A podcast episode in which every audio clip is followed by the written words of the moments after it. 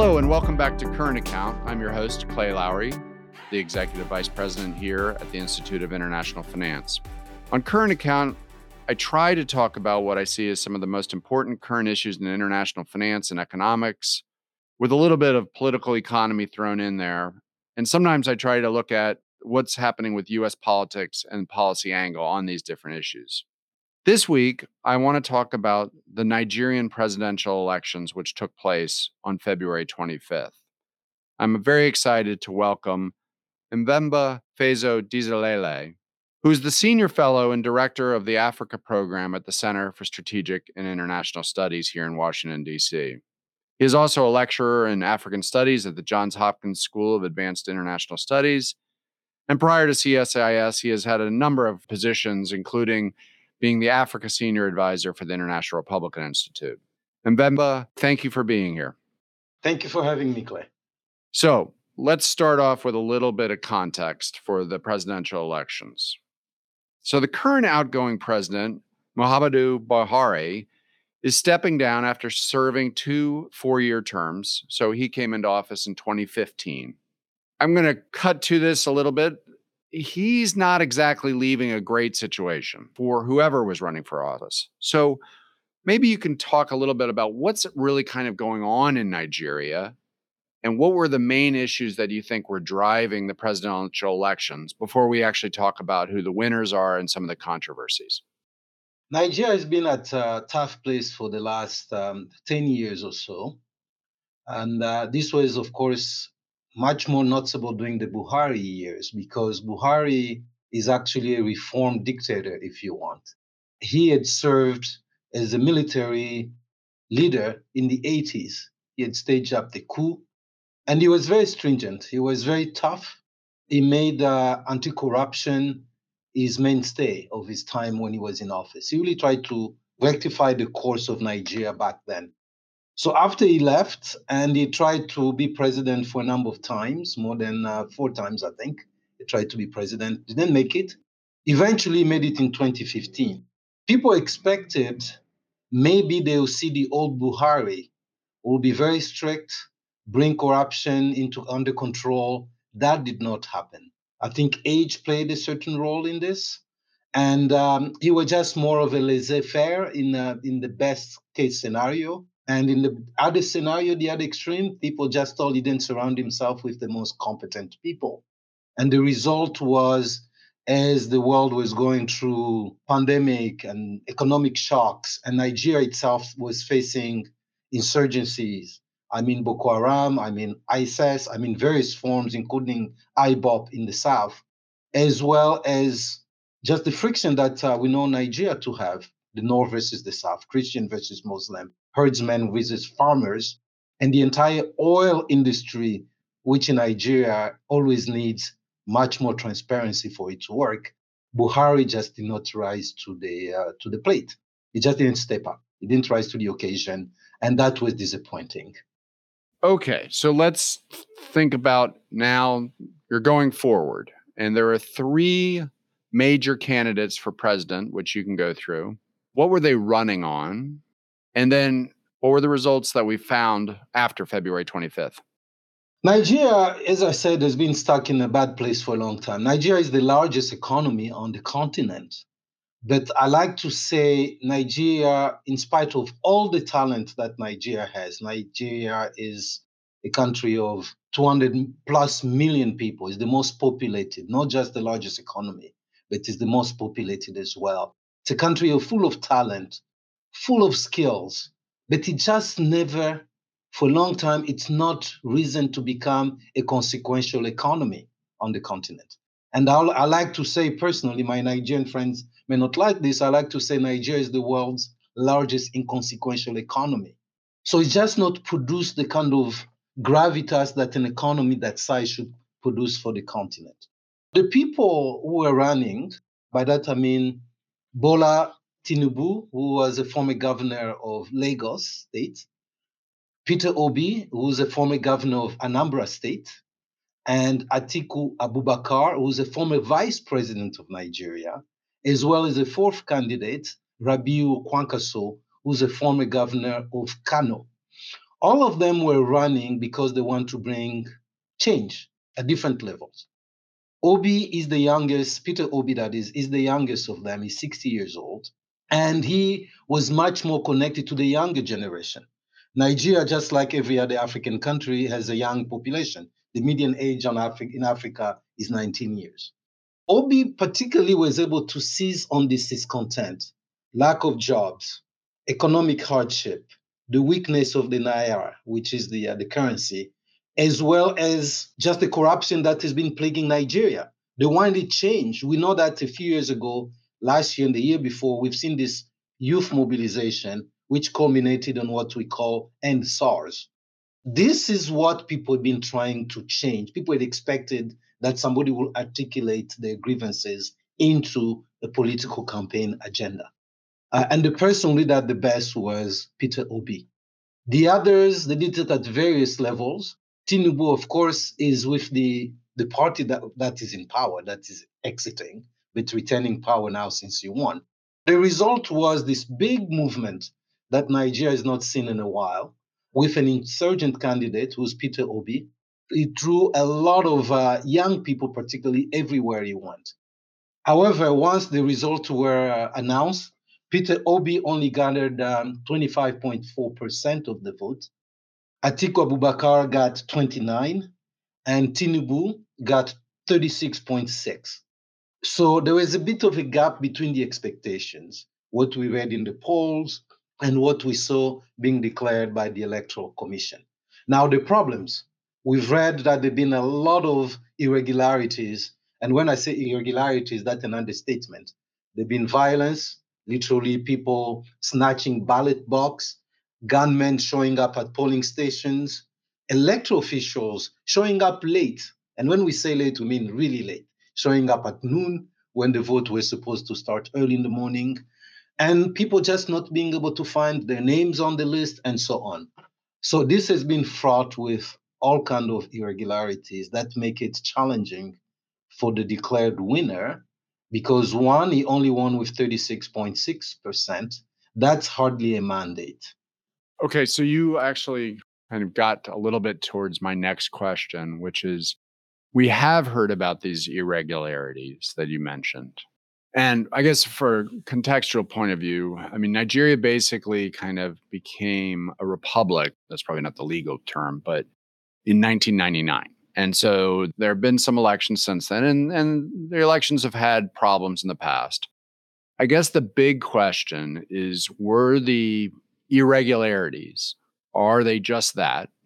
You had problems with the Electoral Commission, you had problems with people not showing up, or is it more of a problem of fraud where you had the governing party candidate won?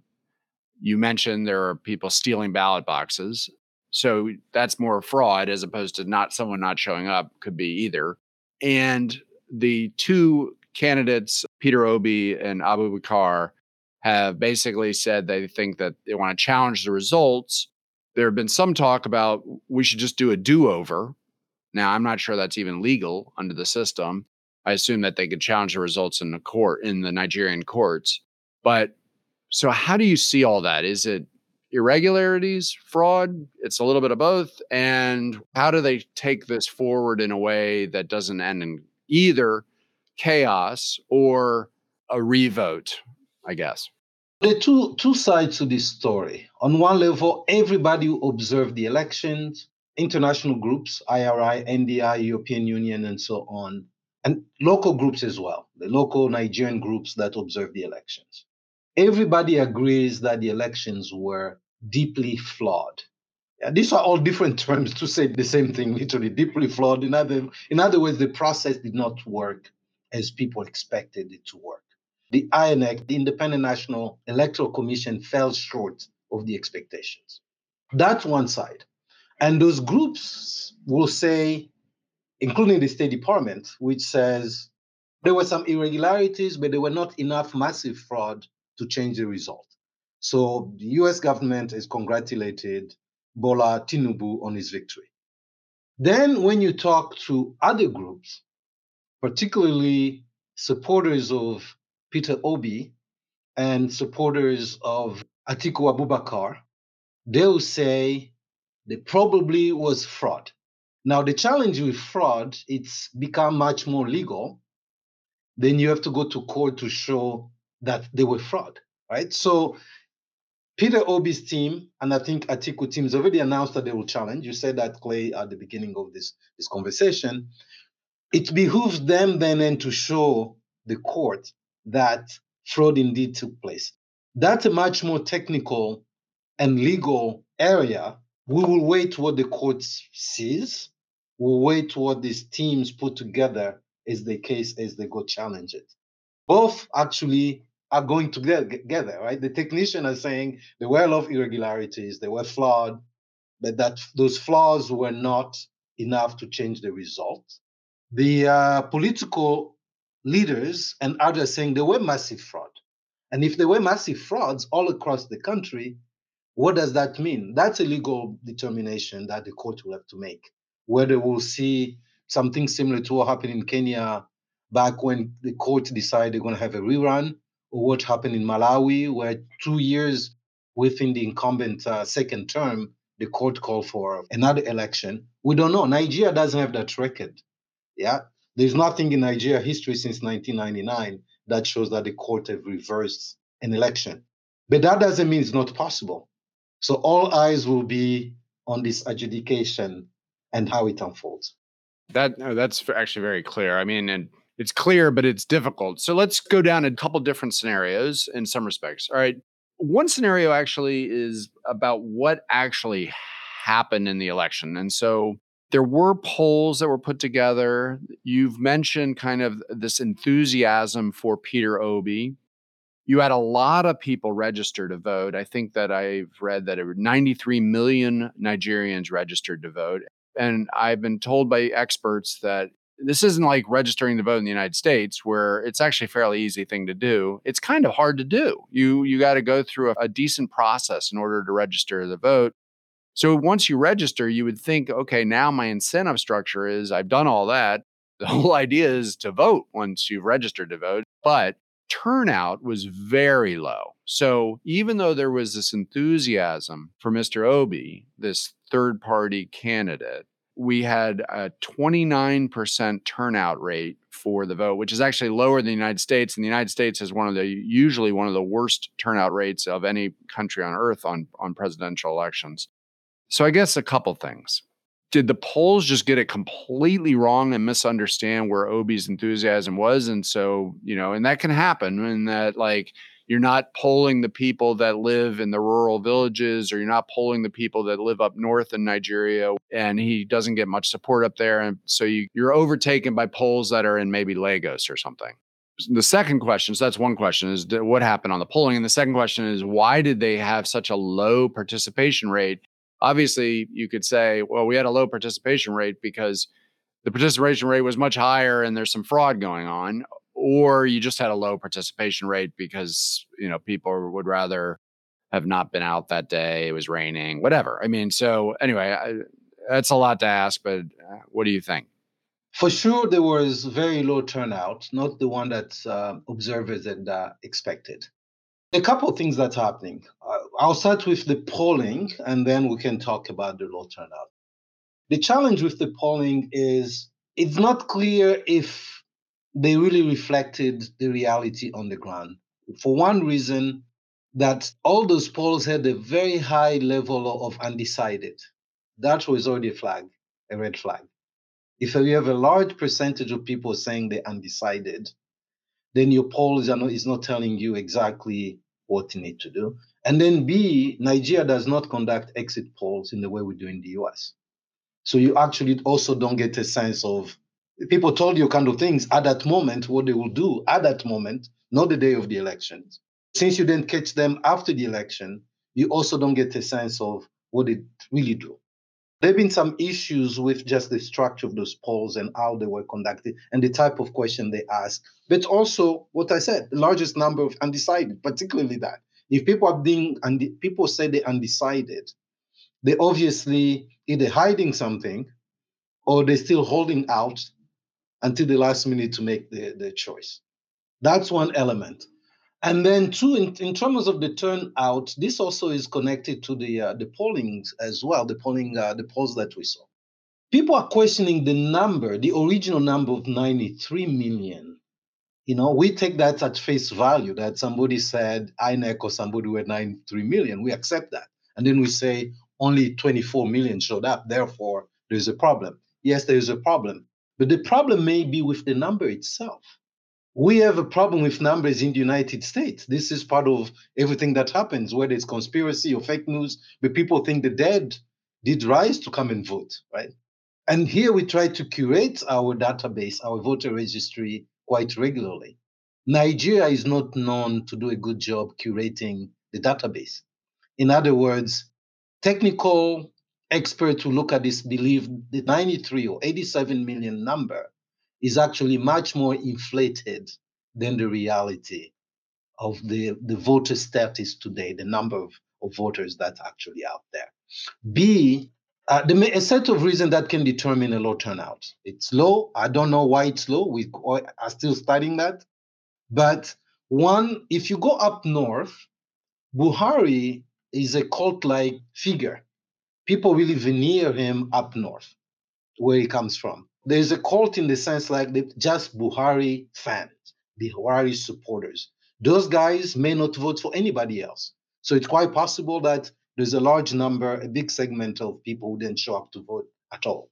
That's one. B, with all the challenges that we mentioned, what I call irregularities and flaws within the system, people starting late, taking their time, the violence, it's quite possible that some people decided, I don't want any part to this. I waited enough. I have to go back to work. I cannot afford to spend my full day just waiting for this guy to show up. Then you have the other element of the young people, in spite of their mobilization, that I'd shown, not just in Nigeria, but across Africa, a lot of them don't want to vote because they don't think the vote matters. They don't think it changes anything. So a lot of them may not show up. The other thing is people also want the vote to count. By that I mean financially. People want incentive. People want, this is where we talk about vote buying. People come and pay people to go vote. Somebody says this is an event that happens once every four years. And it may not count in the ballot box, but I want to make at least $50 from this or, or whatever, a bag of rice, whatever it is. And we know this time because of the redesign of the Naira there was not a lot of money circulating for vote buying. There was a lot of limits to that. There's an entire spectrum of issues that could have driven the number down, including, of course, the inflated number itself. We're not necessarily calculating the margin in the right way. But then all the other elements, and these are just some elements that I mentioned, that may have also deflated it. To what extent, I don't know. But those are elements that we cannot dismiss. Thank you. That's actually extremely helpful. So, all right, now let's go a different direction. So, forward leaning or forward looking, I should say.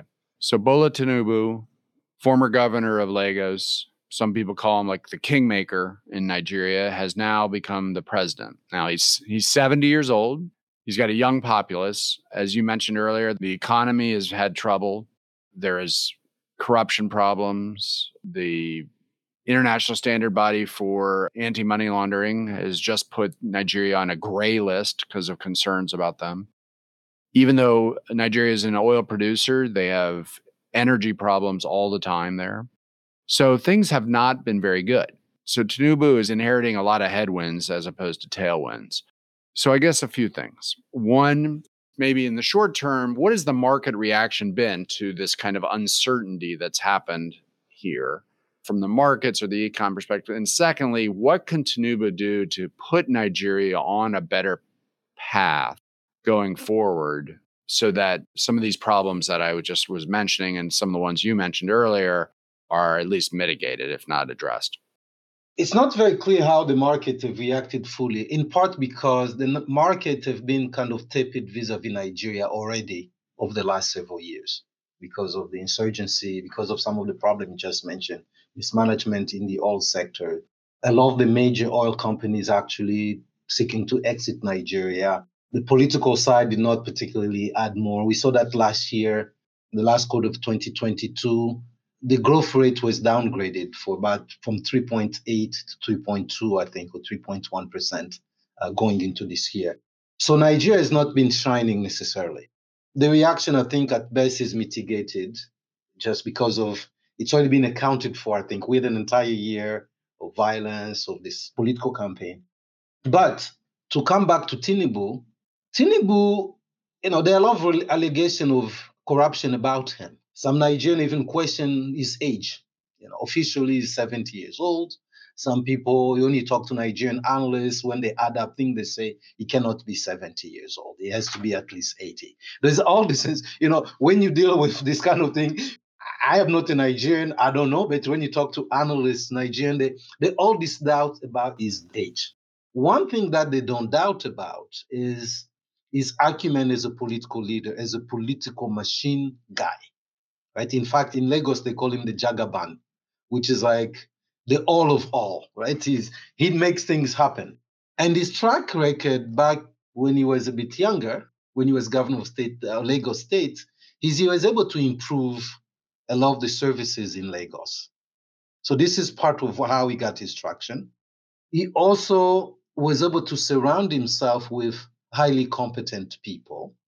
And those people were able to deliver. He was able to place some of those same people he surrounded himself with in high key positions. People like Fashola, who was governor of Lagos and did well in Lagos. There's that element. The hope will be that the same people who were around him who were pushing for change in Lagos will follow him to Abuja and help him deliver for the change that people are expecting. However, we also need to remember that Atiku Abubakar, Peter Obi won, they're winning. So they, they're also movement that in Lagos, Peter Obi won, I think, 55% of the vote. That's a huge mandate. That means the young people of Lagos want change. If Tinubu is the, you know, the sharp political observer that they say he is, I don't think he will be oblivious to that. I think he will take that into consideration. At least these competent people that he surrounds himself with will take that into consideration to ensure that they respond positively to the grievances of the population. And that may be a good thing I think it's a good thing for Nigeria. Now, how will he do? Time will tell us. But I think he has a track record of surrounding himself with some sharp mind and highly skilled people.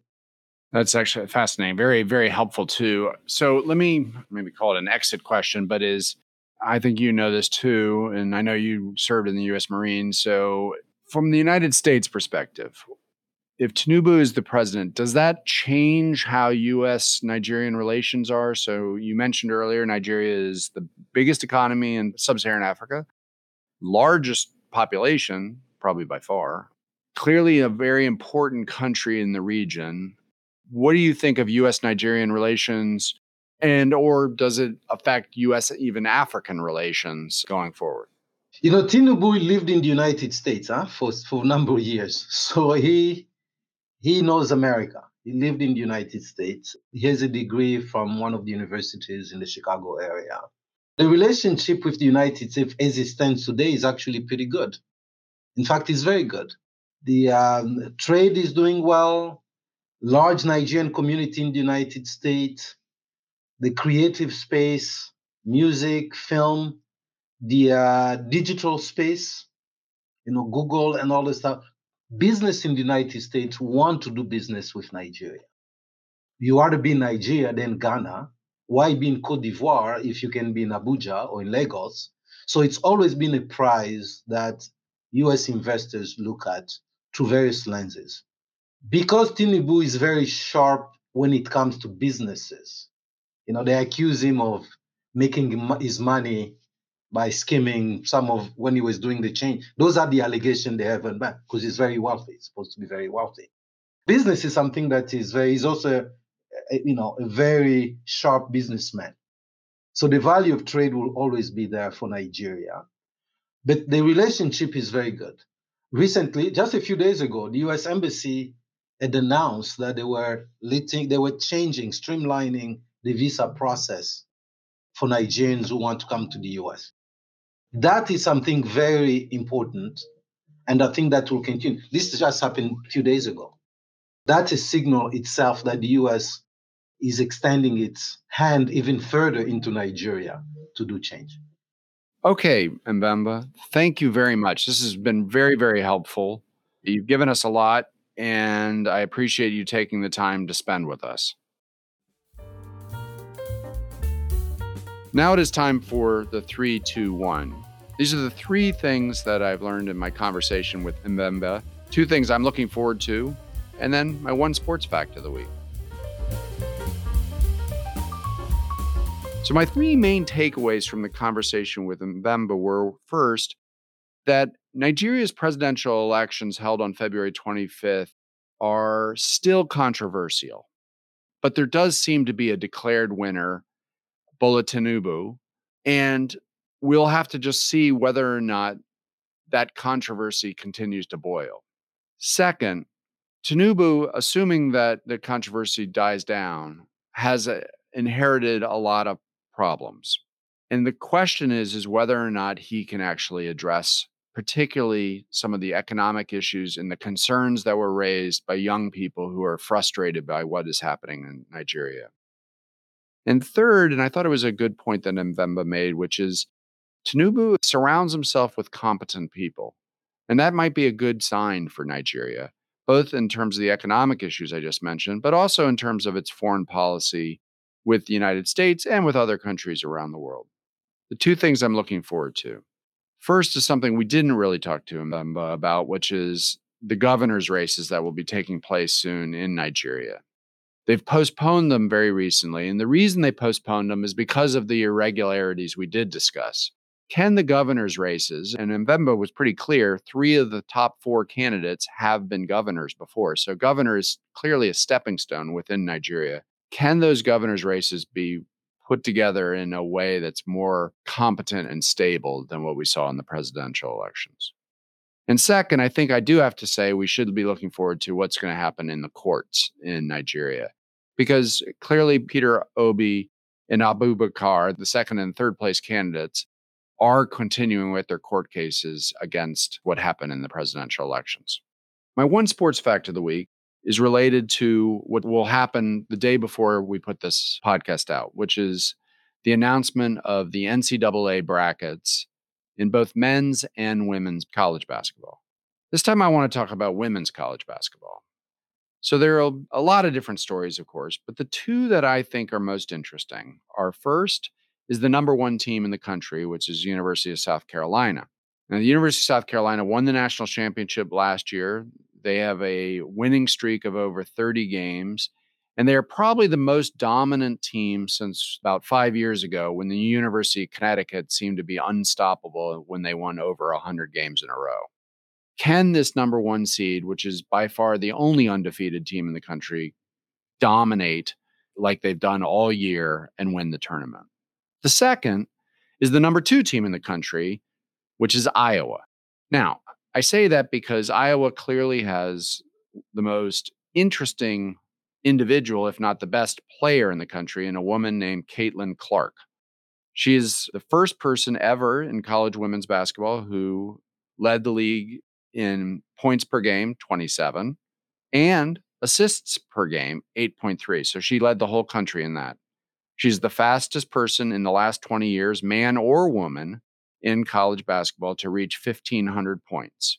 But maybe what's interesting is that her team, Iowa, is not South Carolina. It's not the University of Connecticut, and it's not University of Tennessee and the other powerhouses of women's college basketball. The last time Iowa made the semifinals, not even the finals, but the semifinals of the college tournament was over 30 years ago. So Caitlin Clark has a lot to work on, but it kind of does remind you in sports. Sometimes you have great teams, sometimes you have a great individual. Let's see which one of those wins in the end. So that's going to wrap up this episode of Current Account. As always, we'd love to hear your feedback on the show as we constantly look to improve and enhance the experience for you, the listener. We can be reached at podcast at iif.com. You can get all of our podcasts on Spotify, Apple Podcasts, or wherever you get your podcasts. And once more, let me thank Mvemba Phezo Dizolele for his very helpful comments and thoughts on the Nigerian elections. Thank you very much and have a great week.